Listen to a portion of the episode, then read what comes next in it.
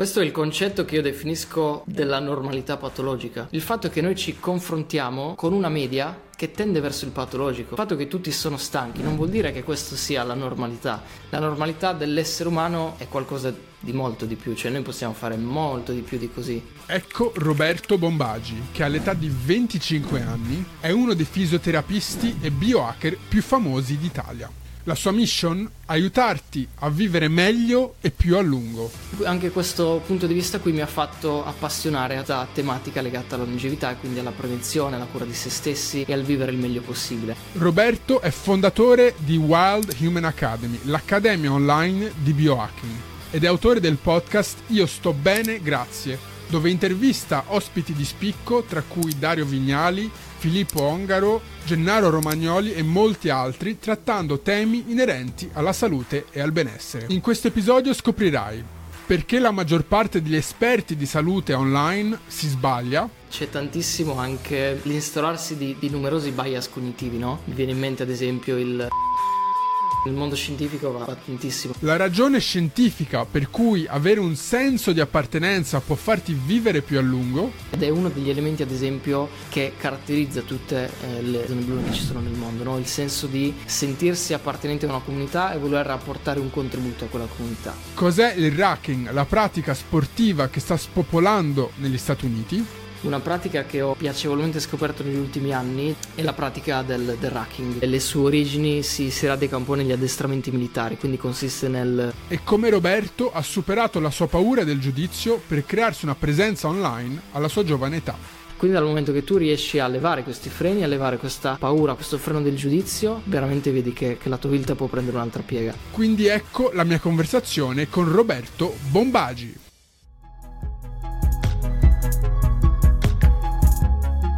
Roberto Bombagi, benvenuto su The Antidote, finalmente ci conosciamo e grazie finalmente. Mille per essere qua.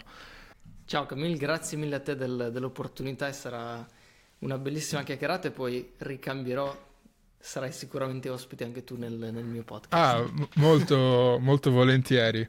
Volevo partire con un po' una domanda solita che, che faccio a tanti, che è: qual è una storia o il momento nella tua vita che un po' ti ha definito a livello di, di carriera e di mission? Quindi qual è un po' la storia che ti ha reso chi sei oggi? Guarda, più, più che la storia, bellissima domanda innanzitutto, molto, molto riflessiva, e più che una storia mi viene subito in mente così a bruciapelo più un periodo, che è un po' il... Um... il periodo banalmente del Covid, no? Che penso sia un po' il periodo che ha segnato un po', un po' tutti noi, per il semplice motivo che, facendo un, un piccolo step indietro, io mi sono avvicinato poi a tutto quello che è il mondo del, del benessere, della prevenzione, della longevità, tramite chiaramente le, la mia passione per questi argomenti, e motivo per cui mi iscrissi alla, alla laurea in fisioterapia, perché veniva decantata e viene decantata come la laurea in cui si dovrebbe studiare tutto l'aspetto preventivo, cioè da profilo professionale il fisioterapista dovrebbe essere quella figura che oltre alla riabilitazione si occupa della, della prevenzione. Fatto sta che una volta poi entrato nel, effettivamente nella, nella laurea in fisioterapia, quindi nella facoltà di medicina e chirurgia, mi sono accorto subito che, che questo principio non era purtroppo mantenuto in, nella realtà dei fatti, no? E quindi chiaramente tutti gli esami, sia universitari che dicevano nel primo anno e nel secondo anno, volgevano tutto sulla, sulla patologia, no? Quindi sulla ricerca del, eh, del sintomo e di cosa fare effettivamente per riabilitare, curare il sintomo. E, e quindi mi ha, questa cosa mi ha un po' spiazzato, nel senso che mi ha lasciato un po' l'amore in bocca, perché io mi ero avvicinato proprio per altri motivi che erano proprio quelli della, del, legati alla prevenzione e all'ottimizzazione del, dello stile di vita. E quindi da lì eh, poi è coinciso col periodo Covid, proprio per il primissimo periodo, stavo, mi pare fossi già al terzo anno se non ricordo male, quindi stavo per laurearmi. Ehm... E periodo Covid eravamo tutti, tutti chiusi in casa, e quindi ho detto, mh, ho cercato un po' di, di, di passare il tempo in maniera proficua, e quindi da lì così per gioco apri, apri un blog, che era il primo blog storico FisioMagazine, dove appunto mi ero posto l'obiettivo di raccontare tutto ciò che studiavo parallelamente alla mia pratica, alla mia, al mio studio di fisioterapia, no? Al, ai miei studi in fisioterapia. Quindi dove effettivamente andava a parlare un po' di, di prevenzione, di tutto ciò che riguarda poi la, il prendersi cura di se stessi. E, e quindi quel periodo me lo ricordo benissimo, perché è stato proprio il momento in cui ho deciso di, di volermi esporre in qualche modo. All'inizio è nato molto come un gioco, e ricordo poi probabilmente, ecco, il momento era è stato un articolo che è tra virgolette esploso per i, per i numeri che potevo fare all'epoca, però insomma ha iniziato ad avere un po' più di, di, di visitatori in più, quindi di letture in più, e da lì dal, dal nulla mi sono ritrovato dall'avere un, un blog aperto per gioco a delle richieste di, di consulenza, di, di, insomma, di, uh, di consulenze online vere e proprie, no? E quindi a quel punto mi hai ha fatto chiaro... due più due, hai detto. Ho fatto due più due perché chiaramente ancora non ero abilitato, quindi non potevo effettivamente poi esercitarle queste consulenze, quindi ho dovuto chiaramente dire di no, però da lì ho iniziato a capire ma forse può diventare qualcosa di più. Poi vedevo che gli, gli articoli venivano insomma letti, apprezzati, ricevevo mail e tutto, e quindi da lì ho pensato di, eh, di fare lo step successivo, no? Quindi ho iniziato a strutturarlo un pochino di più, a renderlo un pochino anche più appetibile proprio dal punto di vista del, del design, della grafica, degli articoli di per sé, e quindi da là un po' è nato tutto il mio, diciamo, percorso nel mondo della, della divulgazione online. Quindi era il duemilaventuno duemilaventi duemilaventuno, e, sino ad oggi che appunto mi sono, diciamo, poi chiaramente specializzato nel ramo chiaramente legato alla prevenzione, all'ottimizzazione dello stile di vita, quindi tutto ciò che riguarda poi la longevità intesa come il vivere al meglio delle nostre possibilità. E quindi da lì poi mh, tutto quello che è venuto dopo ha origine proprio da, da questo periodo, che è quello che probabilmente ha, diciamo, indicato, mi ha, mi ha indicato la strada, no? Mi ha detto tu devi fare questo, quindi ho, ho colto la palla al balzo e mi ci sono immerso al cento per cento. Assolutamente. Eh, stavi parlando della prevenzione. Come ti dicevo prima, nel pre-registrazione mi, mi occupo di marketing, e la prevenzione nel marketing è conosciuta per essere difficilissima da vendere, perché gli esseri umani sono di natura inconsapevoli dei problemi che sono fu- al di fuori del loro yeah. radar immediato, no? Quindi noi siamo attenti alle cose che ci possono impattare oggi, domani, ma tra dieci anni è molto difficile. Abbiamo proprio un bias certo. del peso che diamo alle cose in base al, al tempo nel quale possono impattarci. Specialmente per i giovani la prevenzione è ancora più difficile da vendere, perché stiamo parlando di problemi che potrebbero impattarti tra venti, trenta, quaranta anni. Secondo te cos'è della prevenzione nello specifico e del lifestyle a livello di approccio medico sportivo che a te come giovane, comunque, perché non so, adesso hai ventiquattro venticinque anni, venticinque, vado per siamo... ventisei, vai per i ventisei, siamo quasi coetanei, io ne ho ventisette. Cos'è che l'ha reso attraente per te così tanto da dedicarci la tua vita? Ma allora, Più, più che attraente, mi viene da dire, mh, sono secondo me due, mh, due fattori che si sono un po' incastrati tra di loro. Nel senso che io mh, ricordo questa cosa che, che da piccolo sono, non so il motivo, poi n- non mi sono riuscito mai a dare una spiegazione, però ho sempre avuto una fottuta paura della morte, nel senso che mi ricordo proprio da bimbo, da, da quando avevo cinque sei anni, ero proprio un bambino piccolo, ho sempre avuto proprio l'angoscia del, del pensiero della morte, no? E ricordo che durante la notte eh, avevo gli incubi, mi svegliavo, non riuscivo ad addormentarmi, e, e quindi correvo, mi ricordo, in camera dei miei genitori per farmi coccolare in qualche modo, no? E, e crescendo mi sono reso conto che poi questa spinta nel, o meglio questa, questa paura insita che, che, che ho sempre avuto sin da quando ero piccolo, mi ha in qualche modo spinto a ricercare i modi per non morire, ok? Quindi mi sono un po' avvicinato a, a, a queste tematiche da, s- sotto questo punto di vista, quindi entrando da, da un angolo per cui io cercavo delle strategie per non morire, ok? Ehm, dall'altra parte poi, crescendo nel tempo, io provengo e appartengo da una di quelle che vengono definite le zone blu nel mondo, cioè quelle zone con la, la densità di po- la popolazione media più alta di persone longeve. Eh, io nello specifico sono ad Alghero, la zona de- Blue Zone, quindi la zona blu della Sardegna, un po' più a sud-est rispetto alla, alla mia cittadina di nascita, però insomma quando ho scoperto poi che questa qui, quindi la terra della Sardegna, fosse, appartenesse ad una delle Blue Zone, qui abbiamo proprio il ricercatore che eh, Gianni Pes, che è quello che ha definito proprio il nome di Blue Zone, da anche, anche questo punto di vista qui mi ha fatto appassionare a tutta questa tematica legata alla longevità e quindi alla prevenzione, alla cura di se stessi e al vivere il meglio possibile. E quindi sono passato poi in realtà da, dalla ricerca del co- cosa fare per non morire, alla ricerca invece del come poter vivere al meglio, perché quello che ho capito poi analizzando un po' meglio tutto il, il discorso delle Blue Zone, quindi anche degli abitanti della mia terra, è che se tu vai a indagare su, banalmente parli con una, con una persona del, della nostra terra, quello che ti dice è che la verità è che nemmeno ci pensa a cosa fare per non morire, loro pensano semplicemente a vivere la vita a pieno, quindi viverla dignitosamente.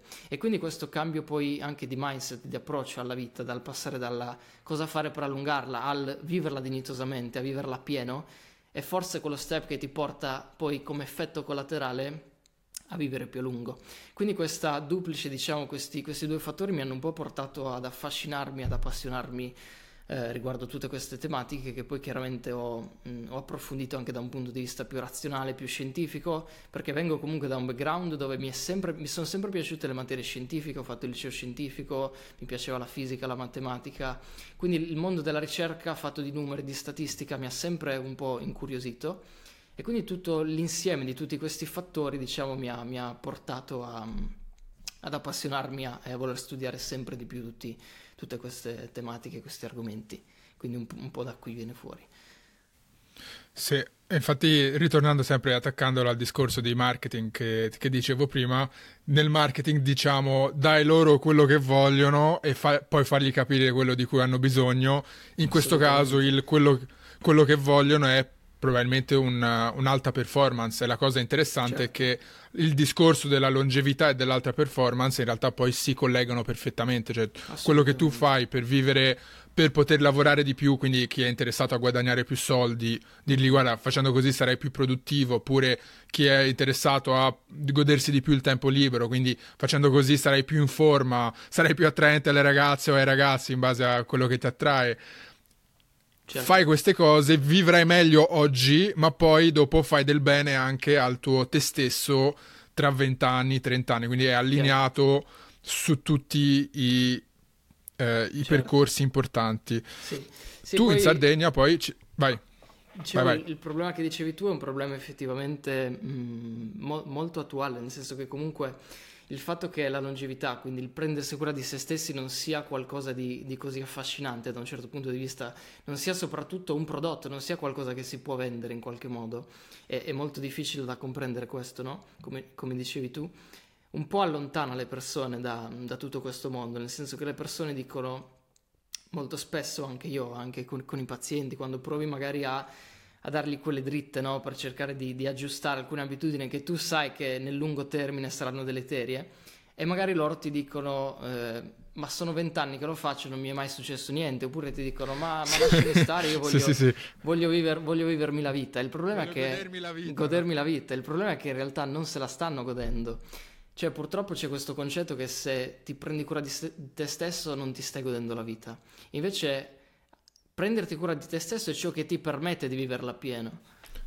Bravo, c'è proprio un'inversione delle priorità. Il vizio è godersi la vita e la disciplina, quello che ti fa bene, è non godersela. Invece secondo me è proprio il contrario, cioè ti permette di vivere la vita con proprio più intensità anche emotiva, certo, stare bene. Certo, certo, assolutamente. Se poi guardiamo a quelle che sono le statistiche, le medie della popolazione italiana, ma più in generale la, la popolazione mondiale, questo lo vediamo benissimo, persone perennemente stanche, stressate, spossate, senza energie. Tutto questo perché? Perché pensano di starsi godendo la vita, ma in realtà la stanno distruggendo la vita, ok? Bravissimo. Ora non voglio entrare in, sì. in questioni etiche, eccetera, eccetera.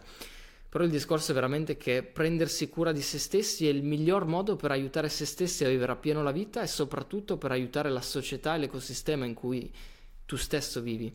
Perché dobbiamo sempre ricordarci che poi ciò che facciamo per noi stessi è esattamente ciò che si riflette poi per la nostra società, sia in termini proprio di capacità di aiuto, quindi più sei una persona energica, in forma, in grado di poter emanarla questa energia, più ti renderai disponibile e sarai, eh, sarai a tua volta, diciamo così, nelle condizioni di poter aiutare la tua società in qualsiasi modo.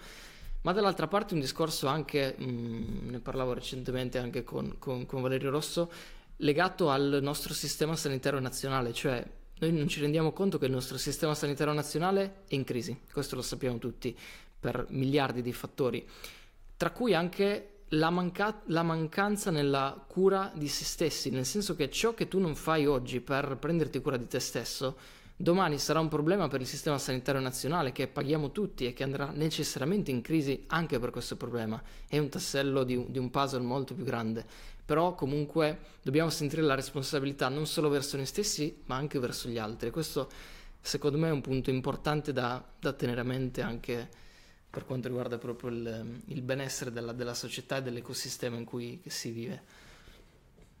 Sì, assolutamente.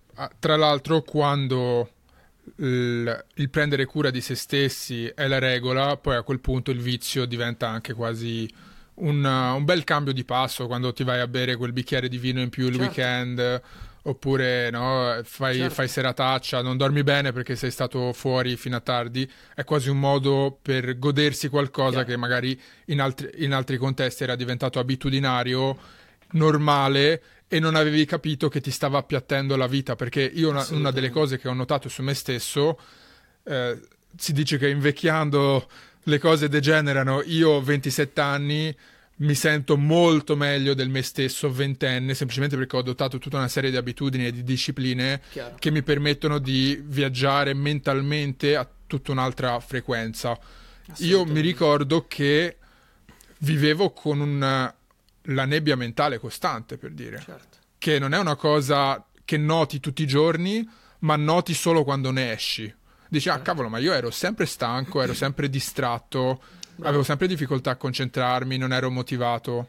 Questo è il concetto che io definisco della normalità patologica, nel senso che noi oggi siamo arrivati a, a normalizzare tutto ciò che non è normale, no?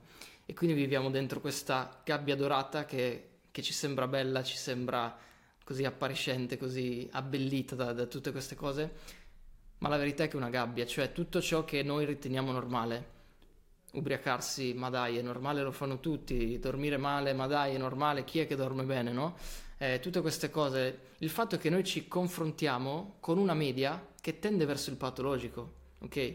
Quindi il confronto che noi facciamo con le persone che stanno intorno a noi mediamente è un confronto che, che va verso il patologico, per questo è normalità patologica, perché tutto ciò che è medio non è detto che sia normale, cioè il fatto che tutti sono stanchi non vuol dire che questo sia la normalità, il fatto che tutti siano... abbiano questa nebbia mentale, pesantezza, spossatezza, che non si sentono energici, che non dormano bene, è la media, ma non vuol dire che questa sia la normalità. La normalità dell'essere umano è qualcosa di molto di più, cioè noi possiamo fare molto di più di così. Quindi questo è un concetto che dobbiamo sempre tenere a mente quando ci confrontiamo con le altre persone. E questo, ad esempio, è uno dei concetti che deve ancora capire la, la medicina moderna. Banalissimo esempio, le analisi del sangue, no? Quando noi vediamo ad esempio i range, quindi i range di riferimento, noi sappiamo che quei range sono fatti sulla media della popolazione mondiale, stilati prendendo tutti i dati della popolazione mondiale. Il problema è che la, popo- la media della popolazione mondiale è per un terzo è diabetica, per un terzo è ipertesa, per un terzo è, è prediabetica, quindi tutti quei range che vediamo tendono già verso il patologico, quindi avere banalmente una glicemia a novantanove cento che è ancora dentro il range e non ha ancora l'asterisco è una glicemia alta, ok? Quindi, per dire un esempio a caso, però tutta la normalità su cui noi ci confrontiamo oggi non è una vera normalità, è una normalità che tende verso il patologico, e questo dobbiamo sempre tenerlo a mente. Assolutamente, guarda, questo è un discorso che mi ricordo di, di aver fatto, una domanda quasi provocatoria che feci a Valerio Solari, che so che hai avuto anche tu di recente sul podcast, perché si par- parlavamo di, di esami del sangue, esami che si possono fare per l'ottimizzazione, e lui diceva vai dal tuo medico, poi confronti i risultati. Io gli feci una domanda un po' provocatoria chiedendogli sì, ma il problema è che questi medici sono abituati a leggere certi valori, magari ti dicono che la vitamina D è in un range normale, quando il tuo range è appena sufficiente per certo. non essere patologico o, o gravemente malato, ma non è detto che sia ottimizzato. Stesso discorso fatto con um, con Dottor Militello, parlando del testosterone. Oggi se valu- quando valutano il testosterone, altro grande problema, ti valutano su un range di un testosterone che è storicamente ai minimi termini, certo. di già. Quindi certo. se sei sotto quello sei già a un livello grave, ma anche se sei sopra quello che uno dice vabbè dovresti stare bene perché sei sopra il range, in realtà non stai affatto bene, hai tutte... Ciò che è medio non vuol dire che è normale e non vuol dire soprattutto che sia ottimale. Questo è il grande, il grande switch che dobbiamo fare a livello proprio di, di mentalità.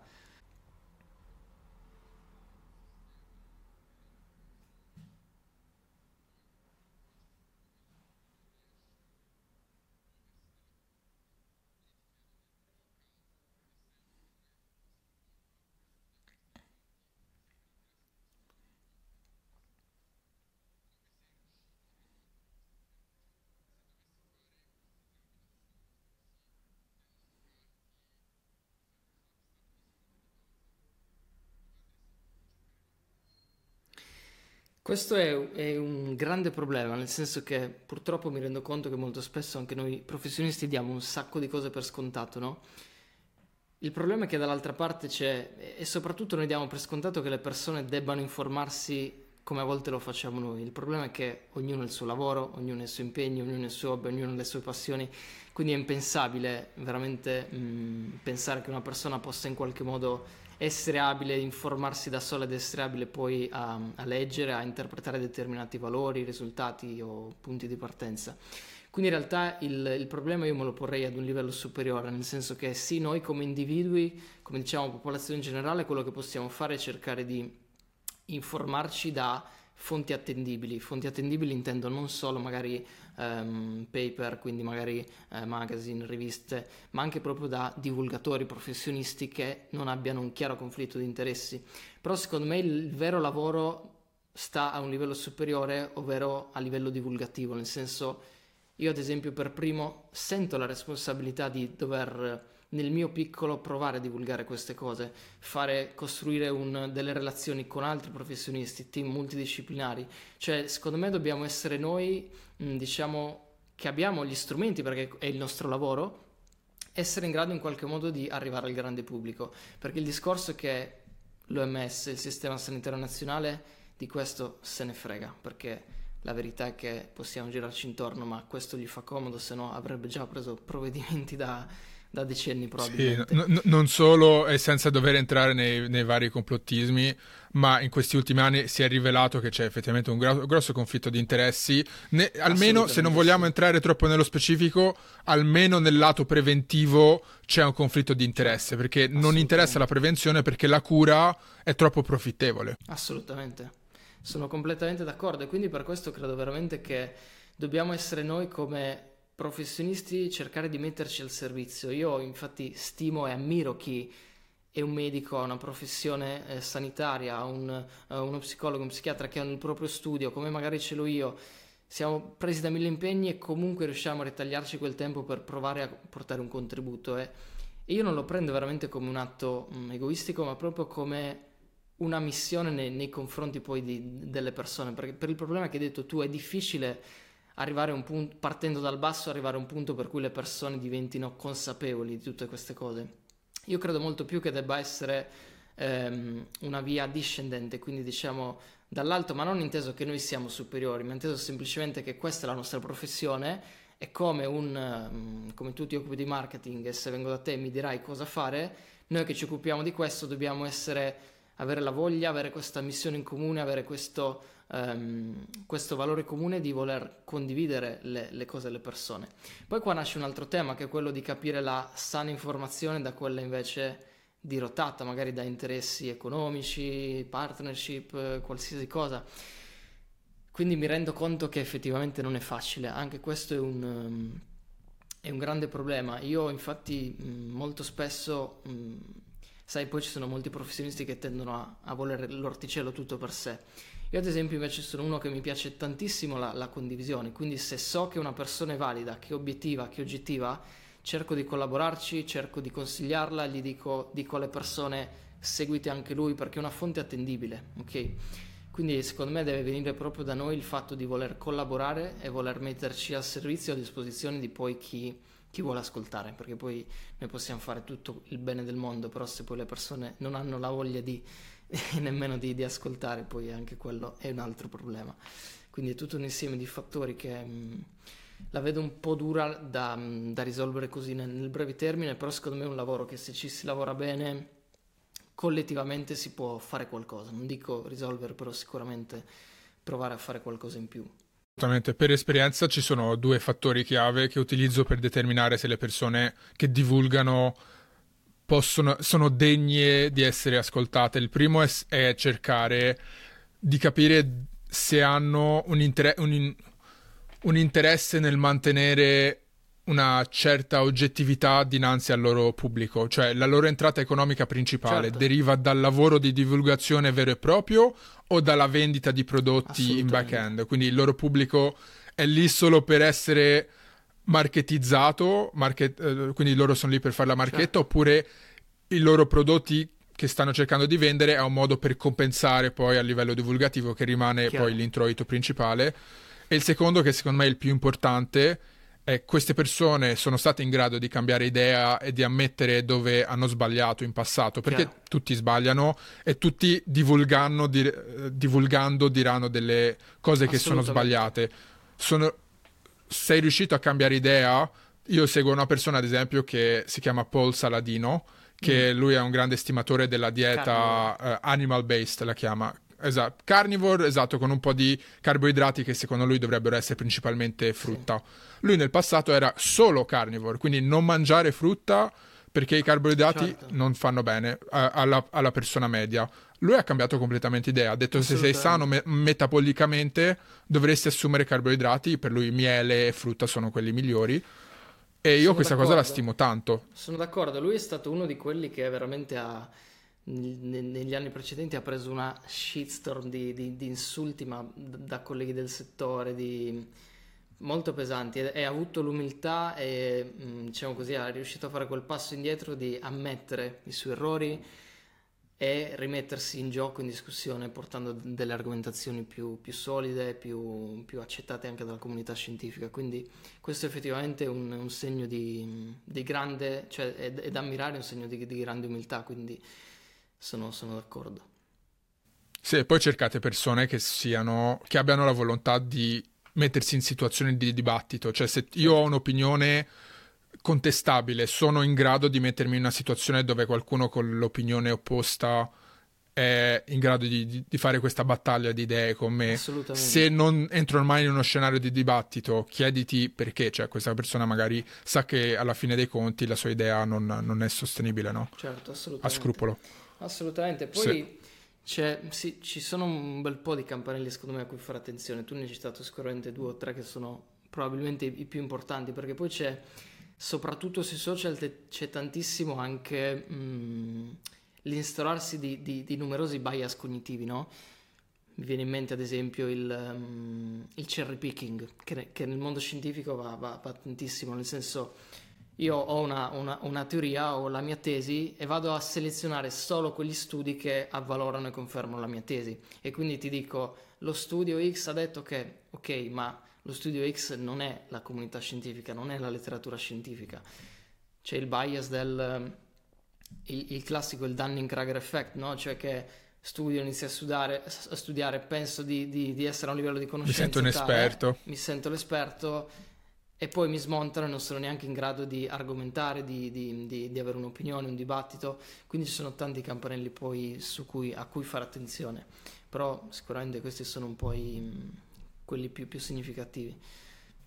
Assolutamente sì. Guarda, passando poi alla parte di lifestyle, volevo ripa- riprendere un punto che avevi menzionato, che è sì. quello della tua terra natia, della Sardegna, della zona blu, certo. perché seguendoti su Instagram la cosa che emerge fin da subito è la tua passione per un certo lifestyle che è più primordiale, se vogliamo, un lifestyle comunque molto improntato sul vivere all'aria aperta, stare in natura il più possibile, seguire anche dei ritmi di vita eh, naturali a livello di esposizione alla luce.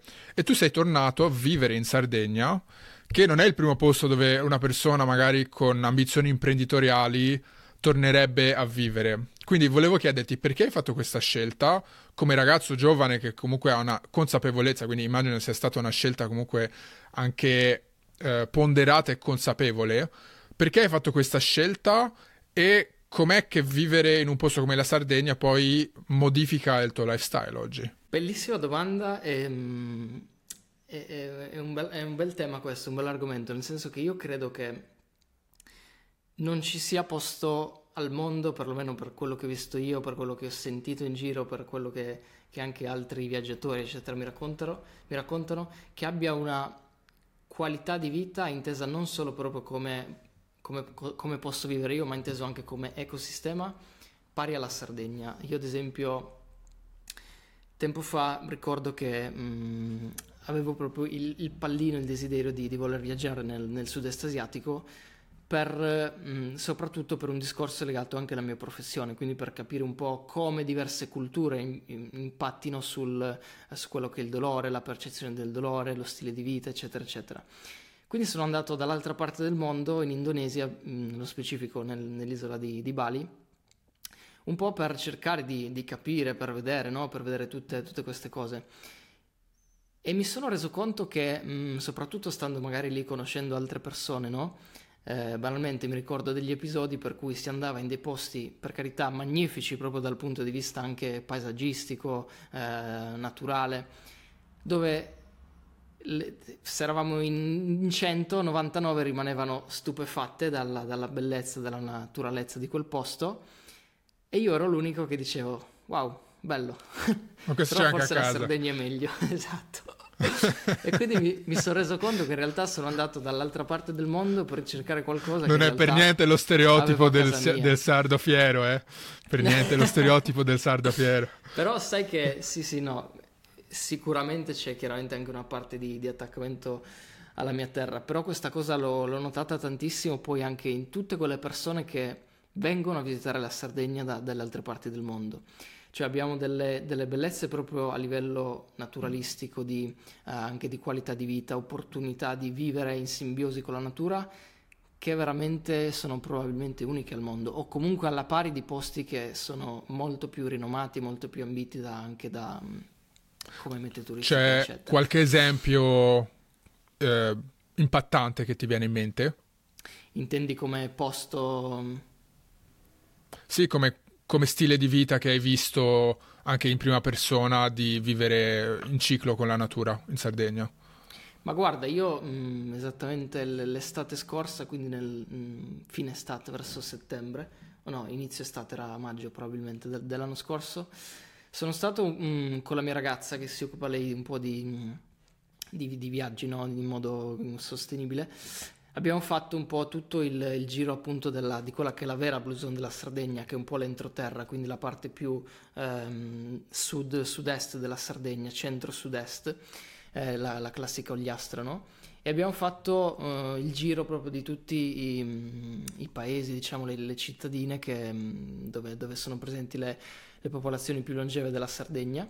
E abbiamo fatto delle, delle escursioni magnifiche, con, accompagnate proprio da... accompagnati proprio da Da, dagli abitanti di, di queste zone qui, e più in particolare ne ricordo una con un, un pastore sardo che viveva proprio um, in un rudere, quindi viveva proprio a, a contatto con la natura e con gli animali, con la sua campagna eccetera eccetera, e ci ha portato in, in un supramonte, quindi in un monte diciamo della Sardegna, dove eri proprio immerso nella natura, e lui ci ha raccontato delle, delle cose fantastiche.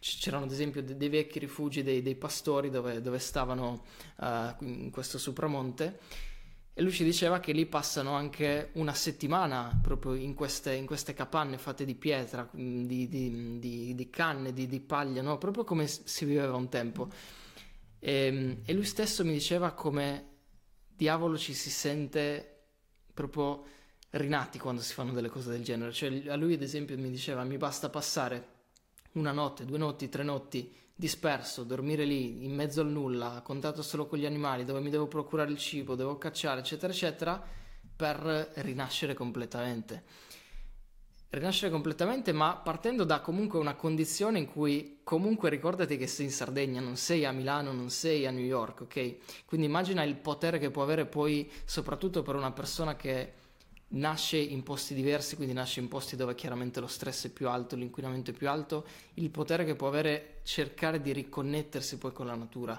ha proprio un, un impatto enorme sulla nostra qualità di vita. Io lo metterei probabilmente tra i primi posti a livello proprio di, um, di beneficio che può apportare sulla nostra salute.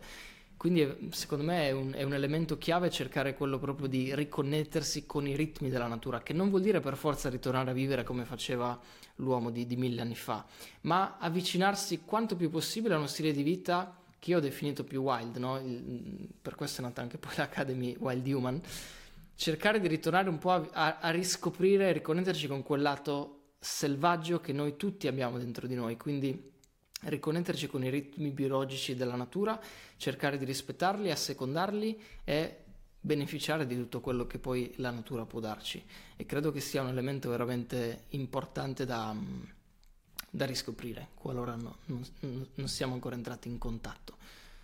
Assolutamente, tra l'altro una mia considerazione recente è che in Italia siamo assolutamente molto fortunati da questo punto di vista, ce l'abbiamo, cioè per noi può essere molto più facile. Io certo. sto vivendo vivo qua in Canada e mi rendo conto ad esempio che in Italia beh, il problema è tendenzialmente lavorativo e di opportunità, però se quella parte di vita è risolta o magari non è molto importante per te perché hai altre dinamiche che ti permettono di, di stare bene a livello di lifestyle, l'Italia permette di avere uno stile di vita molto più sano, salutare, specialmente dal lato del, del contatto, dell'amicizia, del, dei legami sociali, della vicinanza a una natura che comunque è molto ancora ben preservata e delle tradizioni che sono ancora molto a contatto con la natura, perché certo. per dire, qua in Canada sicuramente l'ambiente naturale non manca, però passi da ambiente naturale incontaminato a città subito, non c'è quella parte di comunità rurale Chiaro. che da, da centinaia di anni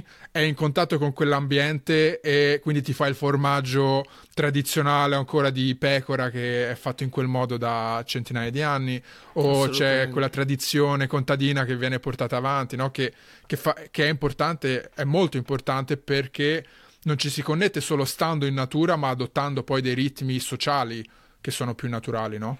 Assolutamente, sono completamente d'accordo. Il punto è che poi molto spesso ce la raccontiamo anche un po', no? Nel senso che mh, cerchiamo sempre la, mh, la scusa per, in qualche modo, tipo non ho tempo, non riesco ad andare, ma nella mia città non c'è natura. La verità è che ci sono numerosi studi ormai, chiare evidenze scientifiche, che veramente basta poco per cercare di riconnettersi con la natura. Vivi a Milano, basta anche andare nel parco con più alberi che trovi, ok? Cioè non, non serve veramente vivere di fronte al mare, immersi in un bosco, eccetera, eccetera. Basta veramente ricercare quel minimo contatto con un elemento naturale, ok? Non, non serve chi, chissà cosa.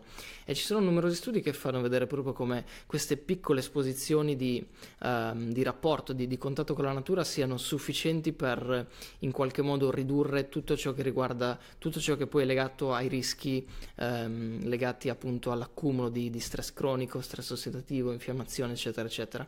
Quindi a volte davvero dobbiamo semplicemente cercare di mh, abbracciare anche quelle piccole cose, quei piccoli elementi che possono in qualche modo darci, darci un beneficio. Non, ripeto, non serve vivere di, dispersi in un'isola uh, a cacciare e raccogliere, basta veramente poco per, per ottenere poi benefici. Momento perfetto per noi per farci i cazzi tua, quindi per, nella tua vita questi elementi come, come funzionano? Qual è il tuo... Com'è che la Sardegna ha impattato il tuo lifestyle proprio in termini di abitudini? Quindi quale abitudine hai adottato per vivere con, in più contatto con la natura? Bella domanda anche questa, ti dico, allora io innanzitutto vivo, chiaramente la Sardegna è, poi spesso è idealizzata per, per essere la, la terra in cui si va al mare, no? La verità è che poi se si scopre bene la Sardegna ha sia tutta la parte del mare, chiaramente la costa, ma ha una bellissima, cioè probabilmente ci sono zone ancora più belle nell'entroterra, quindi le zone del Supramonte con eh, tutte le, le, le parti più, più nascoste della Sardegna, no? Io mh, ho avuto la mh, fortuna, la chiamo così, di, di nascere vicino al mare, quindi ad Alghero, proprio di fronte al mare, a, io ce l'ho proprio di fronte a casa, quindi in realtà io sono sempre stato molto legato all'aspetto più marino, ok? E, e quindi questo ha sempre caratterizzato tutta la, la mia crescita, da quando sono bambino sono sempre stato chiaramente vicino al mare, eccetera eccetera. Poi per tutto un periodo, per un motivo o per l'altro, avevo un po' perso questo contatto, il periodo dell'adolescenza, sai, quando magari te ne freghi di, di ste robe, ci con gli amici, vuoi fare festa, eccetera eccetera. E solo mh, intorno ai miei diciannove venti anni poi ho, ho riscoperto questo, questo piacere, questa bellezza, questa opportunità di avere il mare vicino a casa, di fronte a casa. E quindi un'abitudine, ad esempio, che ho probabilmente da quattro cinque anni, forse anche sei, è quella, ad esempio, di ogni mattina farmi una piccola passeggiata. Mi bastano anche dieci minuti veramente di fronte al mare. Questa è, è, è la cosa che più mi, mi appaga in assoluto. Io non vedo l'ora di svegliarmi, perché so che appena mi sveglio, dopo dieci minuti sono giù, vado a farmi una passeggiata, e, e questo veramente mi fa iniziare la, la giornata col... col carico di energie, con le energie che, che salgono a mille. Quindi sicuramente ho sempre avuto la, la vicinanza a questo. El, dimmi. Ed è una cosa molto importante avere quel, qualcosa la mattina che ti fa venire voglia di, di alzarti dal letto e dire cavolo, non vedo l'ora di fare questa cosa, un piccolo momento di piacere quasi, no? Assolutamente, questo è, sì, sì, b- questo è una bellissima... Che non sia però fumare la sigaretta, che è quello che la, per tante persone, no? Assolutamente, sì, sì. Guarda, proprio oggi, stamattina, mh, ho avuto un paziente con cui abbiamo discusso proprio di questo, del discorso del fumo, no?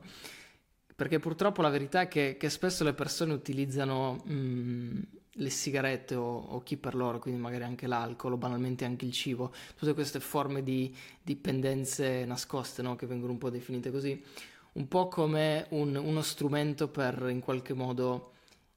evadere dalla, mh, mi viene da dire quasi da, dalla sofferenza, o comunque dal, dallo stress che stanno affrontando nella loro vita, né?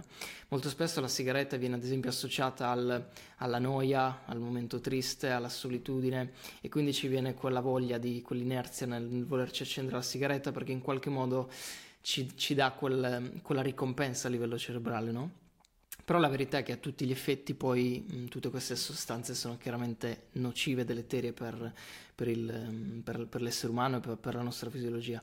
Quindi no, però ritornando al discorso che dicevi sull'avere un motivo, un, um, uno scopo, mh, soprattutto per quando ti alzi al mattino, è una cosa veramente fondamentale.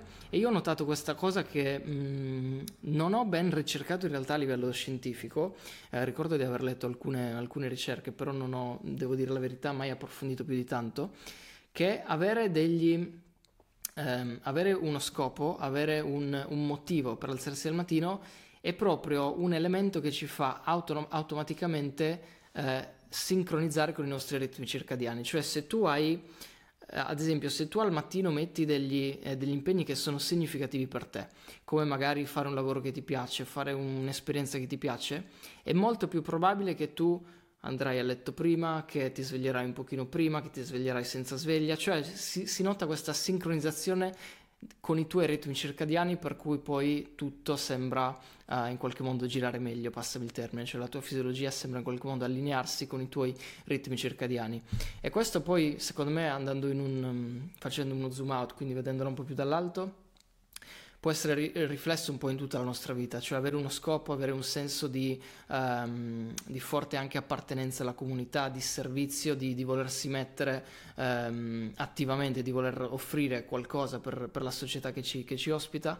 Questo è un elemento fondamentale e chiave nel, nel benessere, ed è uno degli elementi, ad esempio, che caratterizza tutte eh, le, le, le blue zone, le zone blu che ci sono nel mondo, no? Il senso di sentirsi appartenente a una comunità e voler apportare un contributo a quella comunità.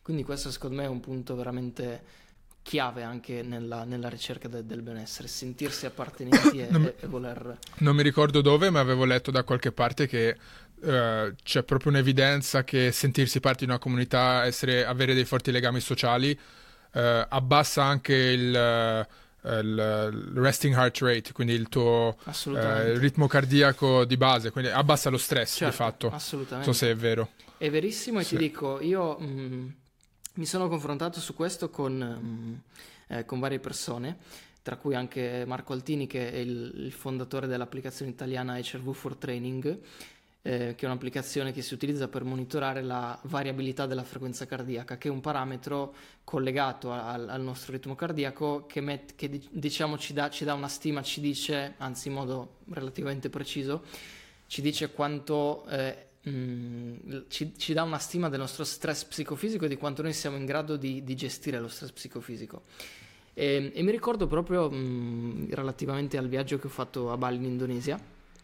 Io avevo già l'abitudine di, di monitorare l'H R V E, e nel periodo prima di partire chiaramente la mia acca erre vu era abbastanza stabile, che in realtà è la cosa ottimale, cioè avere un acca erre vu più o meno stabile nel tempo, nel, nel lungo termine. Quello che, qua, quello che è successo è che quando sono partito, sono andato dall'altra parte del mondo, in Indonesia, eh, ho iniziato a monitorare l'acca erre vu e ho notato dal, dal, dalla prima settimana che ero lì, sino, sono stato praticamente due mesi, sino ai due mesi che il mio, la mia acca erre vu è continuata a salire in modo esponenziale, cioè proprio è, è salita a dei livelli che non avevo mai avuto prima, nonostante qua in Italia secondo me facevo tutto perfettamente, ok? E quindi mi è rimasto questo pallino e dicevo, cosa diavolo è successo? Cioè, perché è salita così tanto? E, e me lo domandavo perché l'ambiente naturale ce l'ho anche qua dove, dove sto io. Il mio lavoro grosso modo era rimasto lo stesso, nel senso che comunque ho continuato a fare consulenze online, lavorare, produrre, anzi ho prodotto, ho prodotto molto di più paradossalmente. Quindi mi, mi, domanda, mi muovevo, mi allenavo, mangiavo le stesse cose grosso modo. Quindi mi chiedevo cosa diavolo potesse essere. E quello che è successo è che quando sono tornato in Italia la mia acca erre vu è di nuovo scesa drasticamente. Quindi ho cercato un po' di indagare e sono arrivato a un punto mh, di conclusione secondo cui ciò che aveva influenzato così tanto la mia acca erre vu era proprio l'ecosistema che mi circondava, e non inteso in termini di, di ambiente, quindi di natura, di, di quello che potevo fare, mangiare eccetera eccetera, ma proprio inteso in termini di relazioni, cioè in termini di persone che avevo intorno, persone non giudicanti, sempre positive, potevi fare quel diavolo che ti pareva, non saresti mai venuto giudicato. E quindi mi sono reso conto, ho detto probabilmente lì quello che è successo nel, nel mio corpo è stato uno sblocco, cioè mi sono sentito libero di, di, di esprimermi come, come diavolo volevo, senza paura del giudizio, con relazioni sociali umane, quindi vere, eh, prive di, di qualsiasi tipo di, di stigma sociale. E quindi ho detto, però diavolo, troppo semplice partire dall'altra parte del mondo e far salire l'acca erre vu, quindi ho detto devo riuscirci stando qua in Italia, stando nella mia città. E quindi da lì ho, ho avuto un periodo proprio di, di, di switch mentale, di cambio mentale, che per assurdo mi ha portato anche alcuni effetti negativi nel, nelle relazioni che avevo prima, cioè che pensavo fossero negativi poi si sono rivelati in realtà positivi. Quindi ho cercato di riprodurre quell'attitudine mentale, quelle, quel tipo di relazioni genuine, veritiere, nel posto in cui stavo. Ho iniziato a fregarmene di tutto, a dire di no se volevo dire di no, senza dover dire di sì solo per fare un favore a cose che non mi interessavano. Cioè ho iniziato a replicare un po' quella... Assolutamente, esattamente. E quello che ho visto è che anche stando qui la mia acca erre vu è ritornata ai livelli di Bali che non avevo mai avuto. E quindi questa è stata la, la mia conferma personale, che poi ho trovato conferma anche confrontandomi eccetera eccetera, di quanto l'ecosistema, le relazioni, eh, il senso di voler di aiuto, di voler aiutare, di appartenere, di non giudicare, tutto questo aspetto che sembra un po' un aspetto più filosofico, un aspetto più legato magari anche molto alla religione, in realtà è un aspetto molto scientifico e molto radica- radicato nella nostra essenza da, da esseri umani, ok? E quindi mi sono reso conto proprio di, di come questo abbia un impatto enorme sulla, sulla nostra salute, sulla nostra gestione dello stress e su tutti questi parametri importantissimi.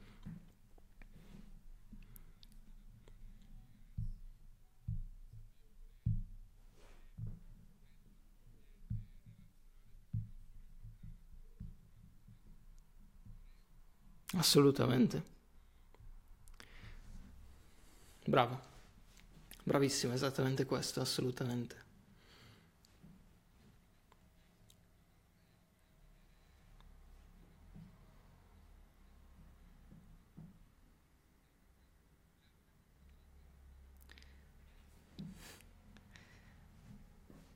Guarda, mh, parlando di... mh, Di, di, di, di natura, quindi di stare a contatto con la natura, una pratica che ho mh, piacevolmente scoperto negli ultimi anni dalla lettura di, di un bellissimo libro che consiglio a tutti, che è The Comfort Crisis di, di Michael Lister, è la pratica del, del rucking, quindi mh, del, di, di questa pratica che, che prende un po' eh, diciamo le, le sue origini, si, si radica un po' negli addestramenti militari, quindi consiste nel banalmente camminare eh, in un ambiente naturale piuttosto che in qualsiasi ambiente con indosso uno zaino pesante, ok? E questo prende un po' appunto origine dagli addestramenti militari in cui si, si facevano appunto le esercitazioni, eh, le simulazioni di guerra eccetera eccetera, con chiaramente tutto lo zaino da, equip- da, da equipaggiamento addosso, no?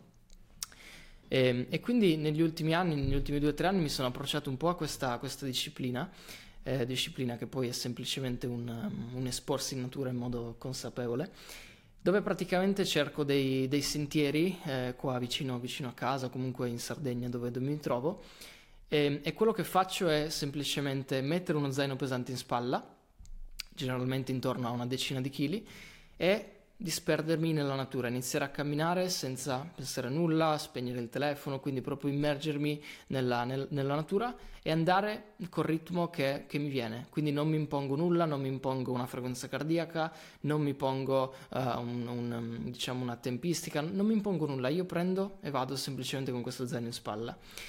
E ho notato che questa è, perché poi monitoro sempre in realtà quello che succede, quindi non lo faccio diciamo a priori, lo faccio a posteriori il, l'aspetto de, del monitorare, e quello che ho notato è che rimanendo libero, quindi senza dover mh, per forza tenere un passo, tenere una frequenza eccetera eccetera, quello che succede al mio corpo il novantanove per cento delle volte è settarsi automaticamente in zona due, cioè quella zona, quella, quella zona di frequenza cardiaca che è la più benefica per il nostro corpo da un punto di vista del, dell'efficienza cardiovascolare, respiratoria, resilienza allo stress, eh, longevità, parlando in termini più generali. È quella, è quella zona, diciamo, per, quello, per come l'ho concepita io, d'adattamento, perché i nostri antenati erano cacciatori di endurance, no? Quindi ah. dovevano correre mai, mai a scatto, ma per ore e no. ore ore ore, correvano Bravissimo. finché l'animale si sfiniva e poi dopo lo cacciavano. Quindi noi siamo bravissimi nel, in quel passo medio che ti permette Bravo. di andare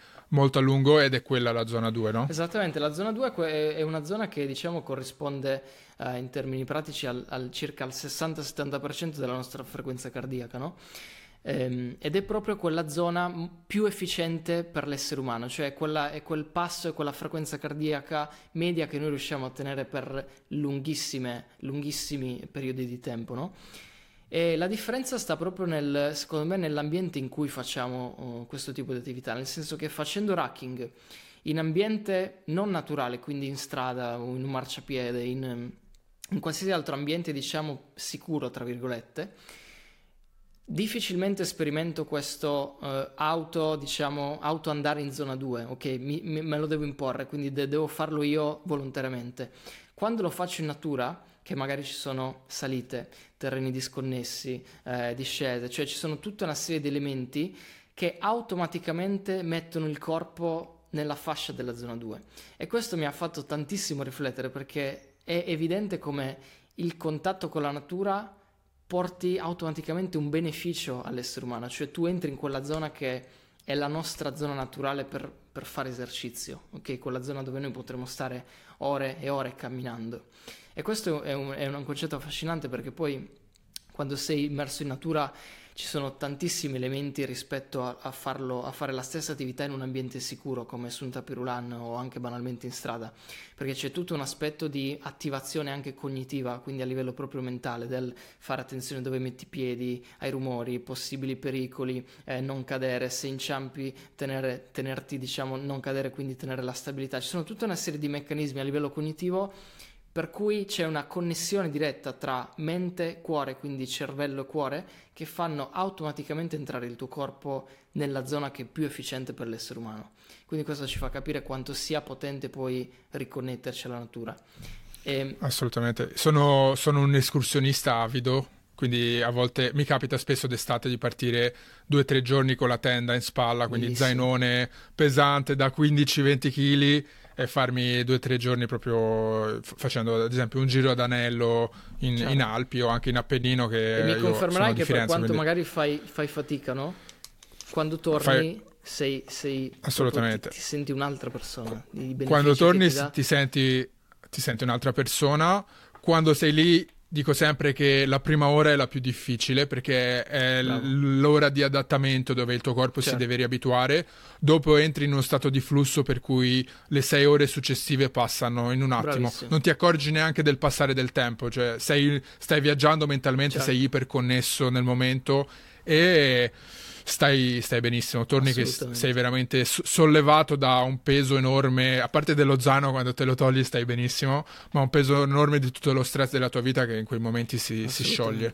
Assolutamente. Quindi... e anche qui mh, per quello che ci dicono gli studi non serve fare giorni dispersi, cioè basta veramente poco. Ci sono alcuni studi che dimostrano come anche solo centoventi minuti di settimanali di, di contatto con la natura siano sufficienti per in qualche modo godere dei benefici, e questo significa banalmente venti minuti al giorno, ok, qualcosa del genere, anche un pochino meno, quindi veramente riusciamo a trovarli. Possono essere venti minuti al giorno, possono essere due sessioni da un'ora, quello lo, lo vediamo noi, però il discorso è che basta poco per, per ottenere tanti benefici, non serve fare per forza tre giorni disperso nella natura. Poi ben venga quello, però per tenerla in termini anche più pratici, per persone che lavorano, vivono in città più magari um, stressate, inquinate, eccetera eccetera, basta poco, non serve così tanto.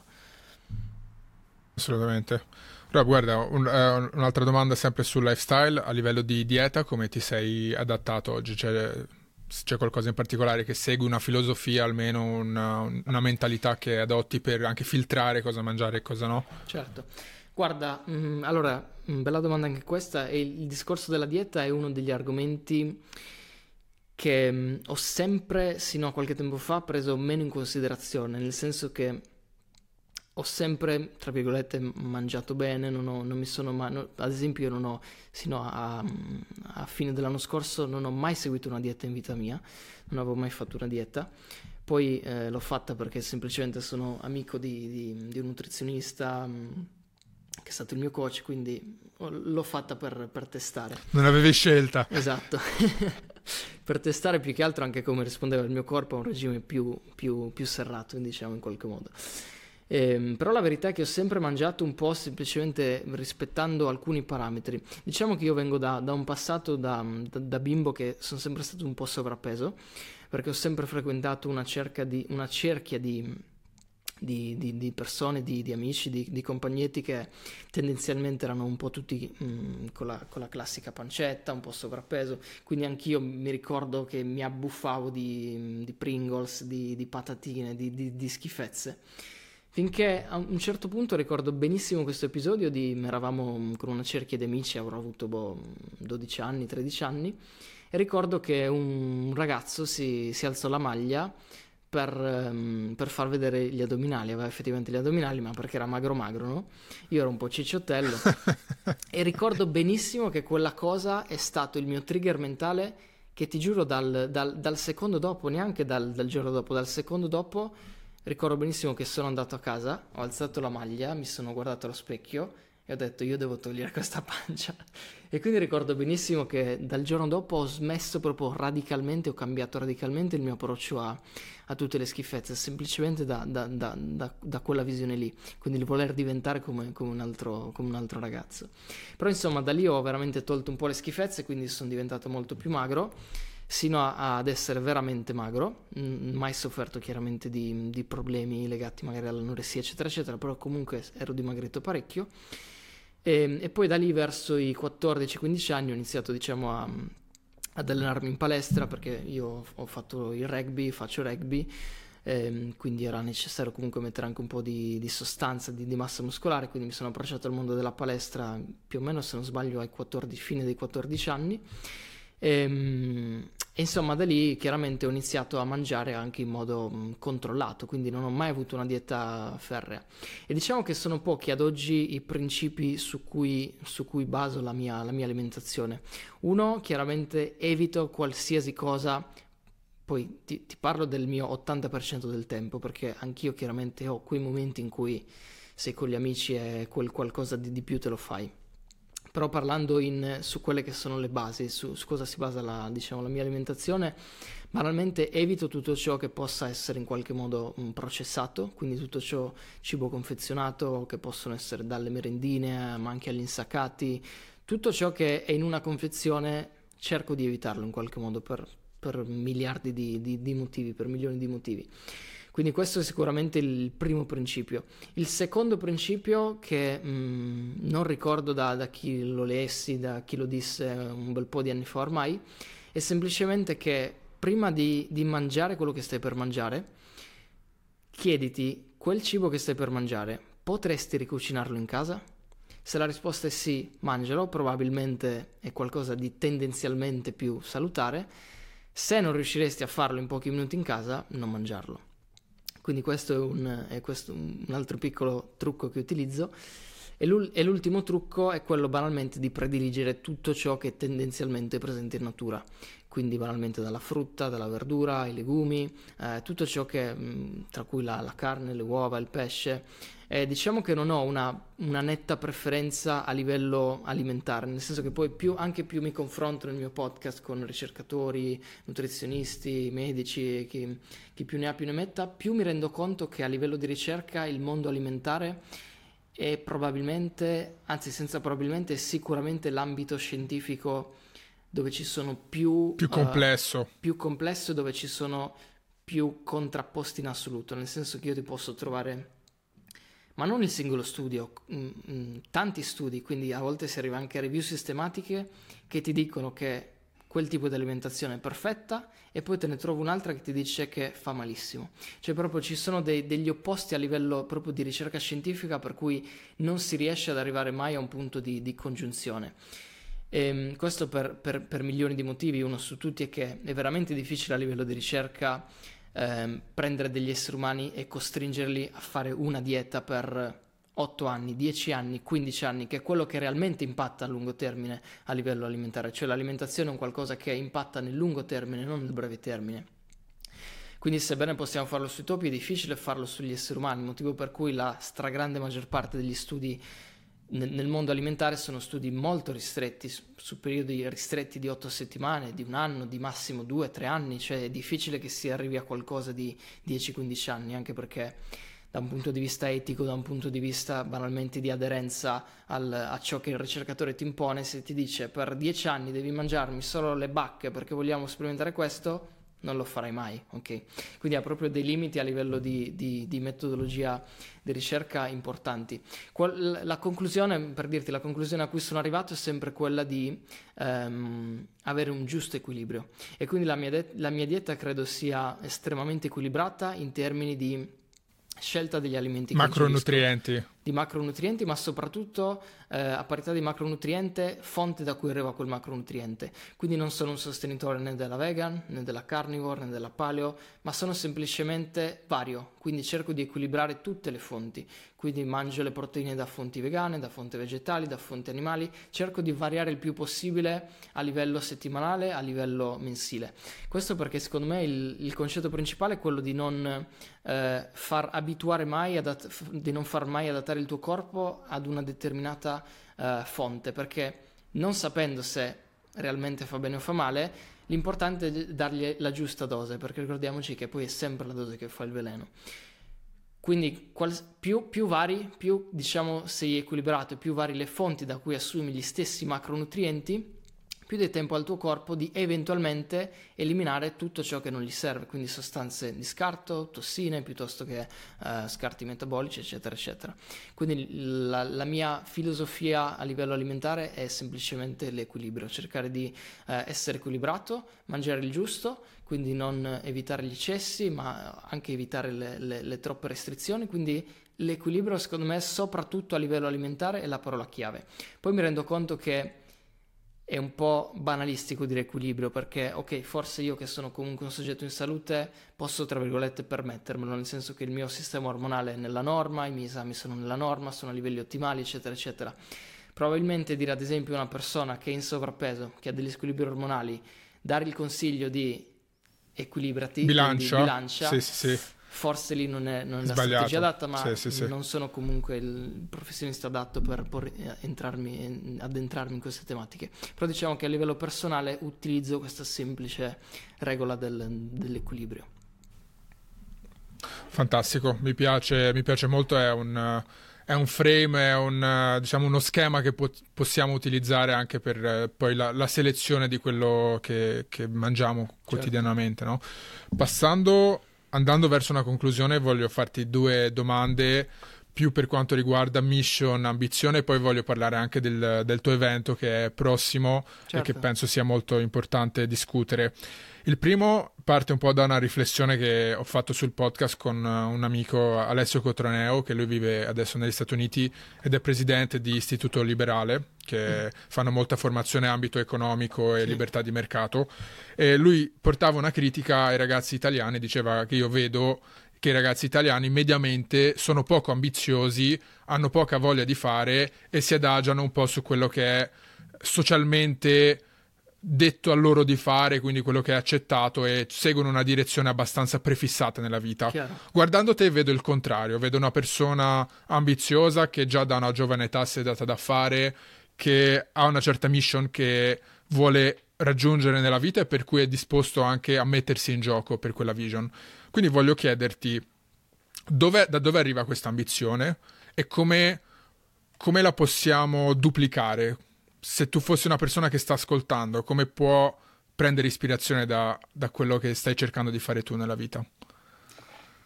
Bellissima domanda anche questa, e mh, voglio rispondere subito alla seconda parte dicendoti che consiglio a nessuno di, di prendere ispirazione da me, ma prendere ispirazione da chi io mi sono ispirato, perché è sempre, bisogna sempre andare, in, andare alla fonte. Però ti devo dire la verità, non ricordo di preciso eh, un momento, un episodio che eh, mi ha fatto in qualche modo cambiare la diciamo mentalità mh, rispetto alla maggior parte dei, dei nostri coetanei, no? Probabilmente vengo comunque da un da, un, da dei genitori, mh, sono stato fortunato in questo senso, perché mio padre comunque è sempre stato, um, tra virgolette, un, um, un, ha sempre avuto uno spirito imprenditoriale, no? Quindi no, non mi è mai stato imposto, mentre mia madre comunque eh, invece ha sempre avuto il classico lavoro. Ehm, quindi però in realtà non mi è mai stato imposto di, di seguire una determinata strada, sono sempre stato oh, libero di, di scegliere quello che volevo, nel bene e nel male. Non mi è mai stato imposto nulla, né a livello di studi, né, né lavorativo, né banalmente di sport, di qualsiasi cosa, sono sempre stato libero. Però devo dirti la verità, non, ric- non, non so risalire a un punto specifico in cui uh, ho sentito la necessità di uh, distanziarmi da, dalla media dei, dei miei coetanei. Però ti posso dire un paio di cose. La prima è che sono, mh, sempre ritornando al discorso uh, stare bene, prendersi cura di se stessi, sono sempre stato affascinato da, dalle grandi menti, da, da, da persone che hanno raggiunto il successo, ma non solo in successo inteso in termini economici, ma successo inteso in termini proprio anche di ambizione, di realizzazione personale. Quindi persone che hanno costruito qualcosa di significativo per le persone, per la comunità, per loro stessi, per, per, a qualsiasi scopo. E quindi sono sempre stato affascinato un po' da, da queste persone, e mi sono reso conto a un certo punto che un pattern ricorrente di, di queste persone, di queste, di queste grandi menti da cui eh, rimanevo affascinato, era proprio quello di pensare fuori dagli schemi, quindi di non agire in maniera ordinaria, ma di agire in maniera straordinaria, extraordinaria, cioè fuori dall'ordinario. E mi sono reso conto che mh, essere, diventare straordinari è abbastanza semplice nella società moderna. Uno, perché è facile deviare dalla media standard, quindi basta veramente fare quel qualcosa in più, quel qualcosa di diverso, ma soprattutto mi sono accorto che in realtà essere straordinari è semplicemente ripetere l'ordinarietà, nel senso che essere straordinari vuol dire ricercare costantemente ogni giorno, essere costanti nel fare quel qualcosa di extra. Cioè tu puoi fare le stesse cose che fa un tuo coetaneo, ma ogni giorno aggiungere quell'uno per cento in più, e fra un anno tu sei una persona completamente diversa, una persona che ragiona in maniera completamente diversa, che raggiunge risultati in maniera completamente diversi. E questo secondo me è una scuola di tutto questo, è stato probabilmente, riflettendoci, lo sport da cui provengo, che è stato il rugby, perché è uno sport ehm, estremamente, secondo me, ehm, paragonabile al, alla vita in generale, nel senso che il rugby mi ha insegnato un sacco di... Poi sicuramente lo sport in generale insegna questi valori, però nel mio caso è stato il rugby, insegna una serie di, di, di valori essenziali, tra cui la disciplina, l'attitudine, la resilienza, quindi tutti aspetti fondamentali che poi in qualche modo ti, ti forgiano e ti, mh, ti rendono per l'appunto più resiliente a, quella che, a quelli che sono tutti gli stimoli, gli input e gli stress della vita moderna. E quindi insomma tutto questo mix di cose mi ha portato un po' a volermi differenziare, ma non per un... come posso dirti, per, per emergere, per essere un, una persona migliore, per ego, ma semplicemente perché ho sempre sentito la, la necessità di, um, di voler condividere. Io sin da bimbo sono un estremo condivisore di, di, di qualsiasi cosa. Ora probabilmente non so dirti, ma ad esempio con i giocattoli anche da bimbo non sono mai stato uno di quei bimbi che è mio, è mio, è tutto mio, ma probabilmente invece tendevo a condividere, quindi per mia natura sono, sono fortemente propenso nel, nel voler condividere. E quindi tutto questo mix di fattori mi ha portato poi a, a cercare di diventare la miglior versione di me stesso in termini attitudinali, quindi di, di mindset, di atteggiamento mentale, ma soprattutto poi anche a livello di skills, quindi proprio a livello lavorativo, professionale, eh, a livello di studio, di ricerca. E tutto questo mix di cose chiaramente mi ha fatto andare poi nella direzione di quelle che io ho sempre reputato del, delle grandi menti, quindi persone che hanno raggiunto in qualche modo il loro successo, dove per successo, ripeto, declinabile ad ognuno di noi, viene inteso un po' come il far succedere le cose che hanno valore, hanno significato, sono importanti per noi. E quindi ho sempre cercato questa strada, la sto ancora cercando e secondo me è, è un qualcosa che non avrà mai fine, nel senso che chiaramente io vedo il successo un po' come una bussola, nel senso come il nord a cui perseguire, poi tutto ciò che noi costruiamo è la strada che ci, che ci, che ci spianiamo per perseguire quel nord, ma probabilmente quel nord non lo raggiungeremo mai. Quindi in realtà vedo il successo un po' inteso in questi termini. E quello che faccio oggigiorno è banalmente cercare di perseguire questa strada, ogni tanto esco, magari prendo delle, uh, delle vie diciamo laterali, delle, mh, delle, magari a volte anche delle scorciatoie. Delle sbandate. Però, esatto, sì. Però diciamo che mo- sì. Poi cerco sempre di ritornare in carreggiata avendo ben chiaro qual è il mio nord, che banalmente sono i miei valori, quindi quello che io voglio essere nella vita, e cerco di, di perseguirlo nel, nel miglior modo che posso. Molto bello, perché tra l'altro il risultato di seguire quella strada è tendenzialmente crearsi una vita con consapevolezza, una vita di... che sei felice di vivere, non semplicemente una vita che ti accade, no? Certo, anche perché poi un altro concetto è quello, ritornando a quello che ti ho appena detto, che è molto facile uscire dalla media, però non è detto che tu debba uscire dalla media, magari i tuoi valori ti portano a rimanere nella media, ok? Cioè non è detto che tutte le persone debbano aspirare a creare qualcosa di loro, a diventare delle persone mh, fuori dall'ordinario, fuori dalla media. Magari per te i tuoi valori sono la tranquillità, sono il voler vivere sereno senza dover sbatterti nel, nel fare mille cose, e quindi allora ci sta che magari persegui quel tipo di strada. Ognuno chiaramente avrà i suoi valori che saranno il suo, la sua bussola, la sua direzione da seguire. Per me sono stati determinati valori come l'ambizione, eh, quindi il cercare di, di migliorare sempre me stesso e soprattutto cercare di avere un impatto in tutto ciò che mi circonda. Io ad esempio qualsiasi cosa faccio, a partire dal post su Instagram a, all'articolo a un progetto molto più grande come può essere ad esempio l'evento che stiamo facendo, la mia metrica ricorrente prima di lanciare un qualsiasi progetto, prima di mettere fuori qualcosa, è sempre la stessa, ovvero io ogni volta che devo fare qualcosa, pubblicare qualcosa, mi chiedo: ciò che sto per fare, il passo che sto per compiere, avrà un impatto su almeno una persona che lo guarderà, che parteciperà, che leggerà? Se la risposta è sì, la faccio, se la risposta è no, non la faccio. Quindi la... diciamo io sono fortemente smosso dall'impatto che ciò che faccio, ciò che divulgo può avere sulle persone. E quindi questo secondo me mh, può fare veramente del bene. Poi ritornando al discorso di prima del voler condividere, aiutare le persone, è tutto un circolo che si, che si autoalimenta, che si, è un cerchio che si chiude. Che si chiude, assolutamente, cento per cento. Ultima domanda su questo ambito è: se hai un microfono o dieci minuti in televisione, hai un qualche consiglio da dare ai nostri coetanei? Solito l'ultima domanda è consigli ai giovani, ma noi siamo entrambi giovani, quindi consigli ai nostri coetanei. Cosa diresti a qualcuno che magari cinque anni più piccolo di te, che ti guarda per qual- e ti cerca per qualche suggerimento? Guarda, la cosa che, siccome vengo mi, mi, mi scrivono un sacco di, di ragazzi di coetanei, magari anche un, un pelo più piccoli di me, che magari si, si rispecchiano in me, magari vogliono in qualche modo um, fare anche ciò che ho fatto io, no?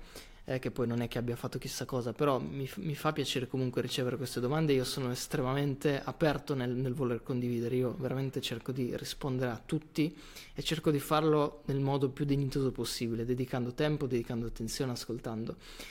E ciò che veramente... Mi, mi rendo conto che ricorre spesso, anche qui un pattern, una metrica che ricorre spesso, è quella che la stragrande maggioranza dei, dei nostri coetanei, quindi dei, dei, dei ragazzi, si sente in trappola dal giudizio della società in cui è immersa. E quindi molto spesso veramente il freno a mano più grande che la stragrande maggioranza delle persone ha nel, nel, nel voler riusci- nel, nel riuscire a raggiungere i propri obiettivi è proprio il, il giudizio altrui. E ritornando al discorso di prima, di quando ho viaggiato, che ho visto la mia H R V che è salita, bla bla bla, era proprio quello, ad esempio, uno dei miei freni, la, la paura del giudizio, o comunque il fatto di, um, di sapere che qualcuno, qualsiasi cosa avrei fatto, mi avrebbe potuto giudicare, no? E dal momento che noi riusciamo a levare quei freni, quindi a fregarcene di tutto, per seguire i nostri valori, tutto si sblocca, perché semplicemente noi viviamo... possiamo vivere diversi ecosistemi, e dal momento in cui sentiamo di non appartenere più ad un ecosistema, che è quello magari che ci ha sempre giudicato, che ci ha sempre messo il freno, automaticamente verremo portati a ricercare un altro ecosistema che molto probabilmente sarà fatto da persone con i nostri valori, che condividono i nostri obiettivi, che ci supportano. Quindi dal momento che tu riesci a levare questi freni, a levare questa paura, questo freno del giudizio, veramente vedi che, che, la, che la tua vita può prendere un'altra piega, perché poi ricordiamoci sempre che qualsiasi cosa tu fai nella vita verrai giudicato, puoi aiutare miliardi di persone o puoi ammazzarne mille, verrai sempre giudicato. Quindi la verità assolutamente. È che... Aggi- aggiungo una cosa su questo che, che hai detto tu, che è una presa di consapevolezza che ho avuto io quando ho realizzato che se nella mia vita io mi sento il protagonista della mia vita, deve essere la stessa cosa anche per gli altri. Quindi la, veri- la verità è che a nessuno importa più di tanto di te. Bravo.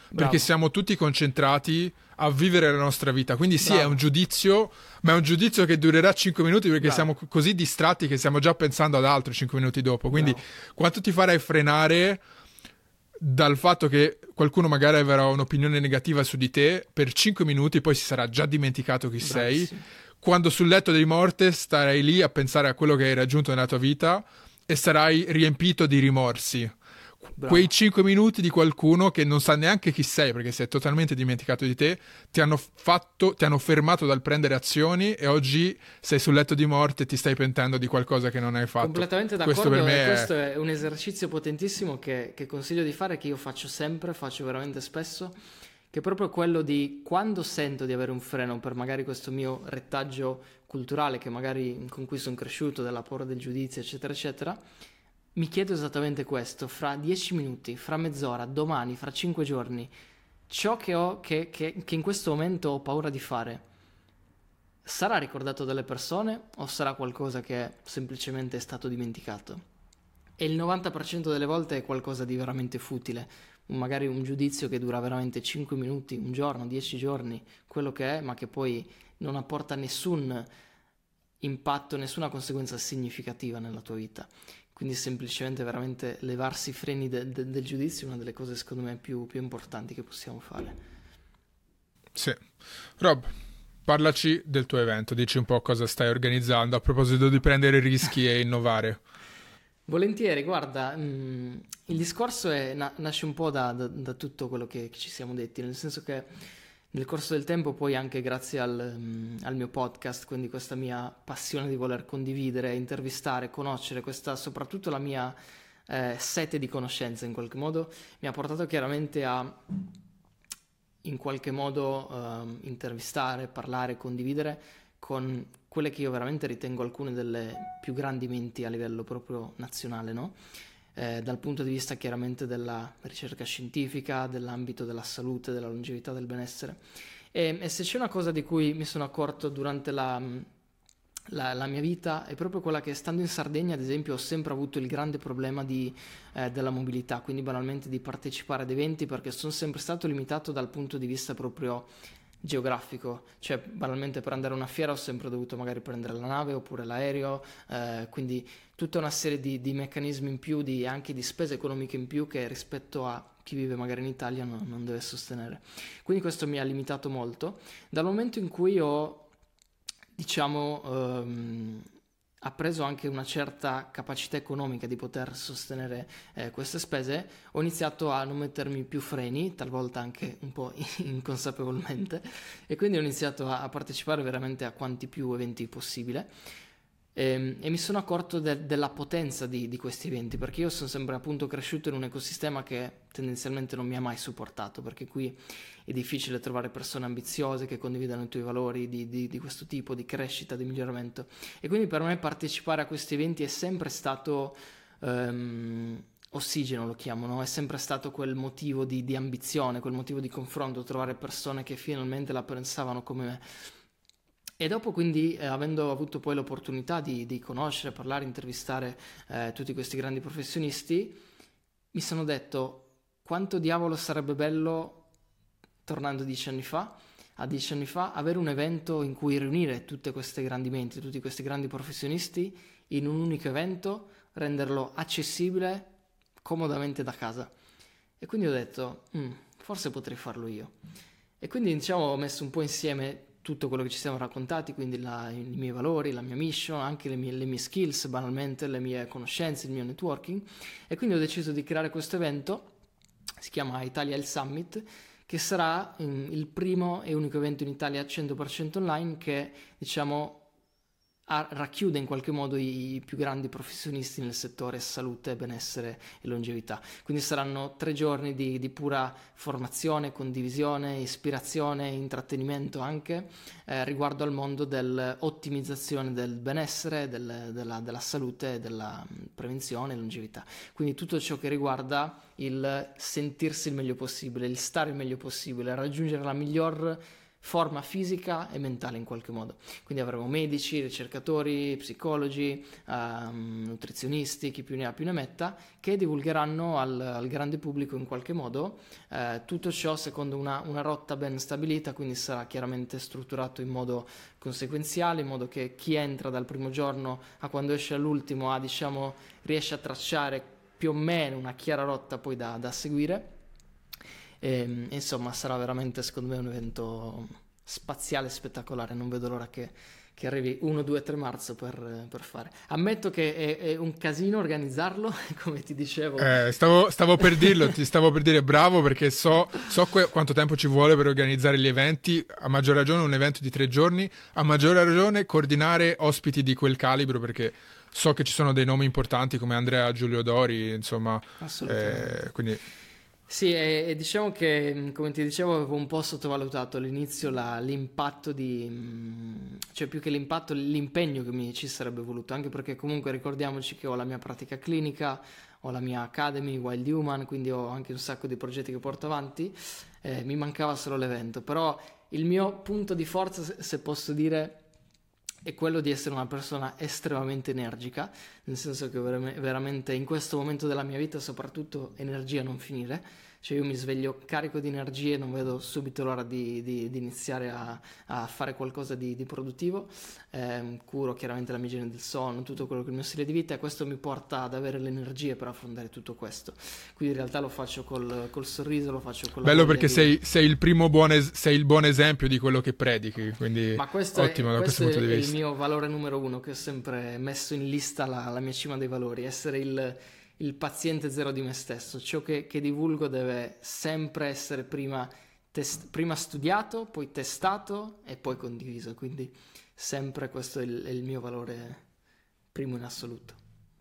E, e la, a maggior ragione l'inconsapevolezza con, con, la quale che hai iniziato, con la quale hai iniziato a organizzare questo evento ha giocato in tuo favore, perché probabilmente non l'avresti fatto se tu fossi stato consapevole, e quindi a maggior no. ragione bene prendere dei rischi con inca- inconsapevolezza, perché è quello che ci sposta fuori dalla nostra zona di, no, no, di comfort. Hai perfettamente ragione, se... se avevo decisamente sottovalutato l'impegno, se avessi saputo di eh, che ci fosse dietro un impegno così, così grande, probabilmente non l'avrei mai, in questo momento non l'avrei mai preso in considerazione.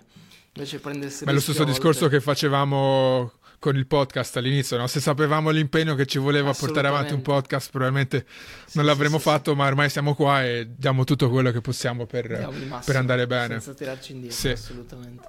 Aggiungo io una cosa, ci sarò anch'io all'evento, non avrei invitato Rob qua sul podcast se non credessi davvero in quello che sta facendo, perché in Italia mancano esempi di questo tipo, quindi partecipate se potete, poi troverete tutte le informazioni in descrizione. Date una mano sia a Rob che sta organizzando, eh, essendo presenti, ma anche al panorama italiano che ha bisogno di più esempi di questo tipo, e quindi se questi eventi vanno bene sarà un incentivo economico di mercato per farne di più, e ne abbiamo veramente bisogno, quindi ecco, grazie grazie, grazie per... di cuore a te, grazie di cuore a te, ti ringrazio. Rob, io ti saluto, ti ringrazio veramente tanto per aver partecipato, è stato un grandissimo piacere, spero non piacere l'ultima mio. volta, spero che ci, ci risentimeremo presto. Passerai tu sul mio podcast quando finiamo di organizzare tutto l'evento, quando sono più libero. Sicuramente do, dopo, dopo l'evento mi prenderò almeno marzo, una sì. settimana di, di stacco di ferie, grande. E Fai poi benissimo. Volentieri riprendiamo a registrare il podcast e, e sarai mio ospite. Fantastico, ti ringrazio, ti auguro buona serata. Grazie in Italia. Grazie di cuore anche a te e buona giornata a te, visto che sei, penso, mattina, no? Lì, che ora è? Eh, sì, sono le undici e trenta, quindi sì. Quindi buona giornata a te. Grazie Rob, ciao ciao ciao. Ciao e grazie per aver guardato questo episodio fino in fondo. Se questa conversazione ti è piaciuta, qua trovi una playlist con le migliori clip dalle ultime settimane. E non ti dimenticare di iscriverti al canale del podcast. Ci vediamo alla prossima!